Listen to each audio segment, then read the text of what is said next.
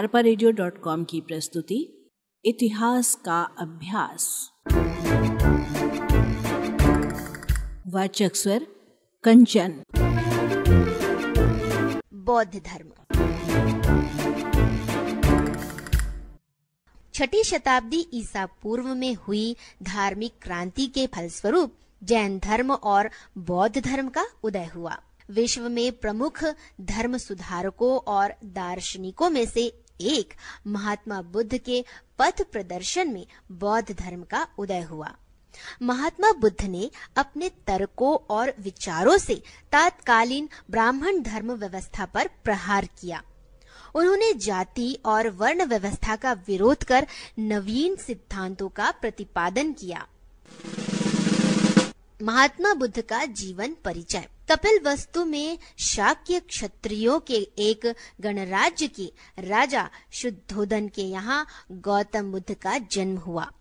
गौतम बुद्ध का जन्म पाँच ईसा पूर्व में नेपाल की तराई में स्थित लुम्बनी नामक वन में हुआ था।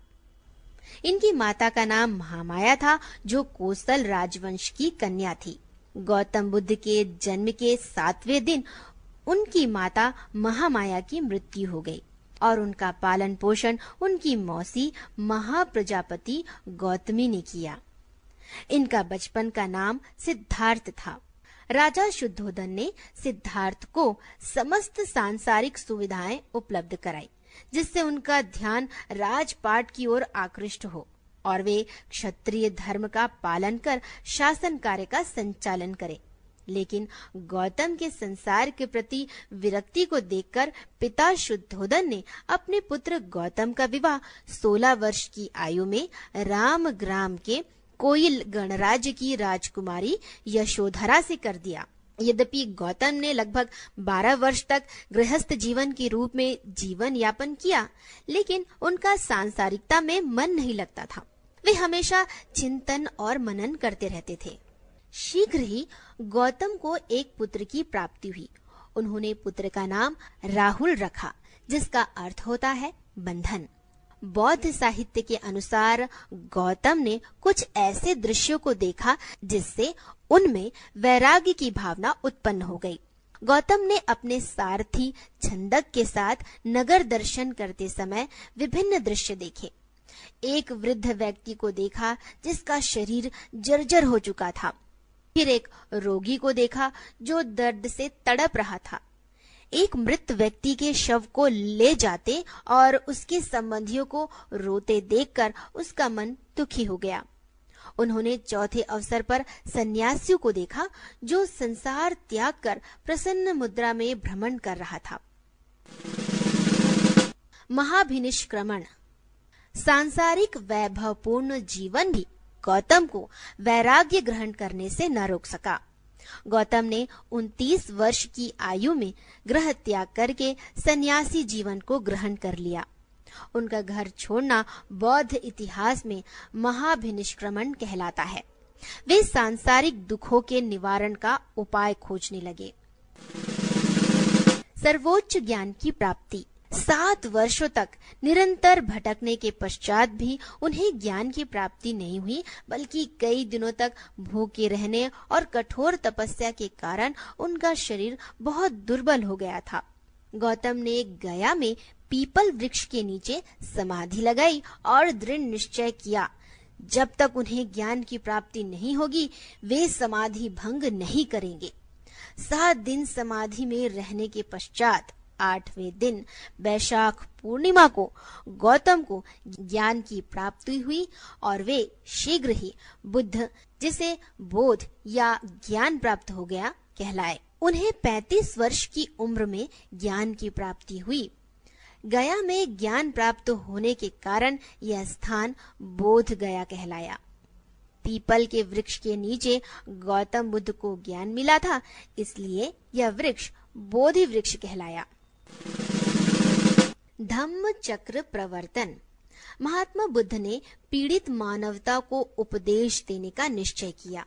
उन्होंने सारनाथ पहुंचकर अपना प्रथम उपदेश अपने पुराने पाँच ब्राह्मण साथियों को दिया, जिन्होंने गौतम बुद्ध का साथ छोड़ दिया था। यह महात्मा बुद्ध का प्रथम उपदेश था, जो बौद्ध परंपरा के अनुसार धम्म चक्र प्रवर्तन अर्थात धर्म रूपी चक्र का चलना कहलाता है। गौतम बुद्ध ने 80 वर्ष की आयु तक घूम घूम कर बौद्ध धर्म का प्रचार किया और उद्वेलित समाज को नवीन दिशा दी। गौतम बुद्ध ने 40 वर्ष तक अनवरत अपने विचार प्रकट किए। उन्होंने अपने धर्म प्रचार में जात, पात और अमीर गरीब का कोई अंतर नहीं किया। उनकी दृष्टि में प्रत्येक मनुष्य समान थे। जनमानस के साथ साथ राजाओं ने भी बौद्ध धर्म को स्वीकार किया। गौतम बुद्ध ने 80 वर्ष की आयु में चार सौ तिरासी ईसा पूर्व में कुशीनगर में महापरिनिर्वाण प्राप्त किया। बौद्ध धर्म के सिद्धांत। विस्तृत विश्लेषण से यह मालूम होता है कि महात्मा बुद्ध ने किसी नवीन धर्म की स्थापना के स्थान पर प्राचीन धर्म में चली आ रही बुराइयों को दूर करने का प्रयत्न किया। बौद्ध धर्म के सिद्धांत इस प्रकार हैं। चार आर्य सत्य। बुद्ध की शिक्षा के चार मौलिक सिद्धांत थे। पहला दुख, दूसरा दुख समुदाय तीसरा, दुख निरोध और चौथा, दुख निरोध मार्ग। दुख। समस्त मानव जाति दुखी है। गौतम बुद्ध के शब्दों में, जन्म भी दुख है, जरा भी दुख है, मरण भी दुख है, अप्रिय मिलन भी दुख है। इस प्रकार सारा संसार दुखी है। दुख समुदाय। जब सर्वत्र दुख व्याप्त है तब यह प्रश्न उत्पन्न होता है कि दुख का कारण क्या है। गौतम बुद्ध के अनुसार दुख का कारण इच्छा यानी तृष्णा है। यह समस्त दुखों का मूल है। जब मनुष्य सांसारिक मोह माया में फंस जाता है तो वही उसके दुख का कारण बनती है। दुख निरोध। दुख से छुटकारा कैसे प्राप्त हो? दुख का कारण इच्छा यानी तृष्णा है। और इच्छा को ही समाप्त कर दिया जाए तो दुख का निरोध संभव है। दुख निरोध मार्ग। इच्छा और दूषित संस्कारों को समाप्त करने के लिए महात्मा बुद्ध ने जो आठ मार्ग बताए हैं, उन्हें अष्टांगी मार्ग कहते हैं। गौतम बुद्ध द्वारा बताए अष्टांगी मार्गों से ही दुखों और कष्टों का निवारण हो सकता है, जो कि इस प्रकार है। पहला, सम्यक दृष्टि, दूसरा, सम्यक संकल्प, तीसरा, सम्यक वाणी, चौथा, सम्यक कर्मांत, पांचवा, सम्यक आजीव, छठवा, सम्यक व्यायाम, सातवा, सम्यक स्मृति और आठवा, सम्यक समाधि। अष्टांगी मार्ग, सम्यक दृष्टि। सम्यक का अर्थ है शुद्ध जब मनुष्य उचित और अनुचित, सत्य और असत्य, सदाचार और दुराचार में भेद कर लेता है तो उसे सम्यक दृष्टि कहते हैं। सम्यक संकल्प। जो संकल्प कामना और हिंसा से मुक्त होता है, उसे सम्यक संकल्प कहते हैं। सम्यक वाणी। जिस मनुष्य की वाणी में विनम्रता सत्यता और प्रिय वचन होते हैं। वह सम्यक वाणी कहलाती है। उसे झूठ, निंदा और अप्रिय वचनों से दूर रहना चाहिए। सम्यक आचरण। सदाचार, नैतिकता, सत्कर्म और अपनी इंद्रियों पर नियंत्रण स्थापित करना चाहिए। सम्यक आजीव। पवित्रता के साथ अपने जीवन को व्यतीत करना चाहिए। सम्यक व्यायाम। शुद्ध ज्ञान युक्त प्रयत्न, जिससे धर्म के प्रति आस्था बढ़े, सम्यक व्यायाम कहलाता है। सम्यक स्मृति। मनुष्य को सदैव सजग रहते हुए यह याद रखना चाहिए कि उसके सभी कार्य बड़े विवेक और सावधानी के साथ होने चाहिए। सम्यक समाधि। चित्त की एकाग्रता सम्यक समाधि कहलाती है। जो मनुष्य गौतम बुद्ध द्वारा बनाए गए अष्टांगी मार्गों के सात मार्गों को अपना लेता है, वह मनुष्य आठवें मार्ग में प्रविष्ट होता है। सम्यक समाधि के पश्चात मनुष्य निर्वाण प्राप्त कर लेता है। तीसरा मध्यम मार्ग। अष्टांगी मार्ग को मध्य मार्ग भी कहा जाता है। गौतम बुद्ध ने अतिवादी और अतिहीनता के बीच के मार्ग को अपनाया, जिसे मध्यम मार्ग कहते हैं।